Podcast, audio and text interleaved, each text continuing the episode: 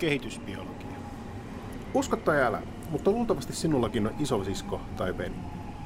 Myös vaikka olisit niin sanotusti esikoinen tai perheen ainoa lapsi. 15 prosenttia hedelmöittymisistä päättyy ennen kuin on alkanutkaan, eli zygoottia ei pystytä muodostamaan vaikka siittiö löytäisi munasolun luon. Lisäksi varhainen alkiokehitys ja kiinnittyminen kohtuun on sen verran monimutkainen prosessi, että lähes joka kolmas alkio on poistunut keskuudestamme ennen mitään yhteyttä äitiin. Lisäksi joka kolmas alkio kuolee vielä ensimmäisen neljän viikon aikana, jolloin kehitämme keskushermoston ja verenkierron. Siten hieman yli 50 prosentin todennäköisyydellä ihmisen elämä on loppunut ennen varmuutta sen alkamisesta. Näitä erittäin varhaisia menetyksiä kutsutaan prekliinisiksi keskenmenoiksi, eivätkä ne näy missään tilastoissa. Ei näitä elämän menetyksiä vastaa marssita tai heiluteta banderolleja. Emme järjestä hautajaisia emmekä muistojuhlaa.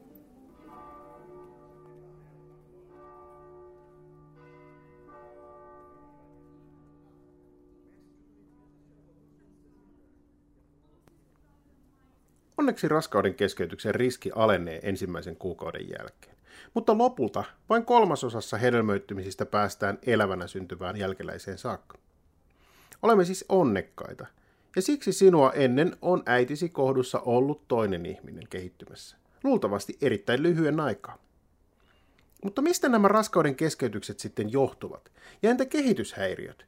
Kaikkihan emme synny aivan samanlaisina, vaan yksilön kehityksessä voi moni asia mennä pieleen.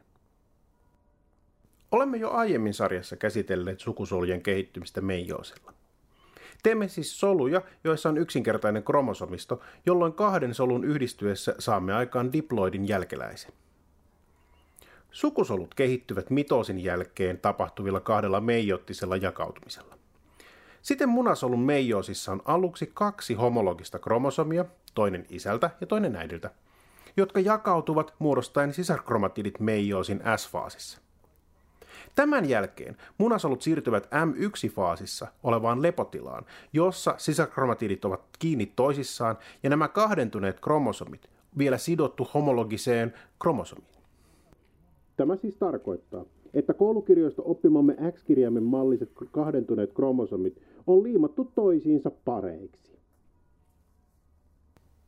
Olemme oppineet, että munasolun meijottinen jakautuminen viimeistellään vasta graafin follikkelin kehittyessä ja itse asiassa saatetaan loppuun vasta hedelmöittymisen jälkeen. Siten lepotila on erittäin pitkäkestoinen, eli ihmisellä se voi kestää jopa kymmeniä vuosia. Pakkaamisessa on myös toinen hyöty. Saamme aikaan runsaasti geneettistä vaihtelua vaihtamalla kromosomien osia homologisten kromosomien välillä. Tätä kutsutaan meijottiseksi rekombinaatioksi, jossa DNA-kaksoiskierteitä katkotaan ja uudelleen liimataan, jolloin isältä ja äidiltä saatujen kromosomien osat ne voivat vaihtaa päikseen paikkaa. Tätä edistetään tietyllä endonukleaasilla, joka leikkaa DNAta, ja korjausproteiineilla, jotka korjaavat vauriot kromosomeihin. Perimän vaihtoa tapahtuu ainakin kerran jokaiselle kromosomille, mutta pienille kromosomeille, kuten 2 yhdelle ja 2 kahdelle, perimänvaihto saattaa epäonnistua. Tämä näkyy niiden yleisyydessä kromosomistomutaatioissa, aneuploidiassa. Kromosomien uudelleenjärjestely on huomattavasti yleisempää munasoluissa kuin siittiöissä, minkä lisäksi munasolujen välillä on suurta vaihtelua rekombinaation määrässä. Mikäli homologiset kromosomit ovat väärin asettautuneita ja niiden välinen yhteys on toimimatonta – voi sukusoluun päätyä parittomia kromosomeja, jolloin seurauksena on ylimääräinen kromosomi, trisomia tai homologisen kromosomin puuttuminen. Kromosomiston mutaatiot ovat sangen yleisiä. Peräti 10 tai 30 prosenttia hedelmöittyneistä munasoluista sisältää väärän määrän kromosomeja. Tämä on kymmenen kertaa yleisempää kuin siittiöillä, joissa kromosomien uudelleenjärjestelyä ei tapahdu samassa mittakaavassa. Siten Klinefelterin syndrooma, jossa sukupuolikromosomeja on kolme, XXY, ja joka aiheutuu tasaisesti molemmista vanhemmista, tämä on poikkeus. Ja yleensä kromosomiston mutaatioiden aiheuttajana pääsääntöisesti on munasolun ensimmäinen meijottinen jakautuminen, mihin taas vaikuttaa puolestaan äidin korkea ikä. Mutaatioista tunnetuin on varmasti Dovnin syndrooma, eli 21. kromosomin trisomia. Suunnilleen joka tuhannennella syntyvällä lapsella on ylimääräinen 21. kromosomi. Tämän lisäksi suunnilleen 80 prosenttia tapauksista kuolee ennen syntymää tai pian sen jälkeen. Syntyvä Down-lapsi on siis harvinaisuus ja onnekas, vaikka luultavasti tarvitseekin sydänkirurgista hoitoa ensimmäisen puolen vuoden aikana. The Great Mongolian family has numerous representatives, and it is to this division I wish in this paper to call special attention. A very large number of cognitive idiots are typical Mongols, so marked is this that when placed side to side, it is difficult to believe the specimen compared are not children of the same parents. The number of idiots who arrange themselves around the Mongolian type is so great, and they present such a close representative to one another in mental power. I shall describe an idiot member of this racial division selected from the large number that I have fallen under my observation. Näin kuvasi sittemmin Dovnin syndroomaksi kutsuttavaa trisomiaisen löytäjä John Langdon Dovn vuonna 1887.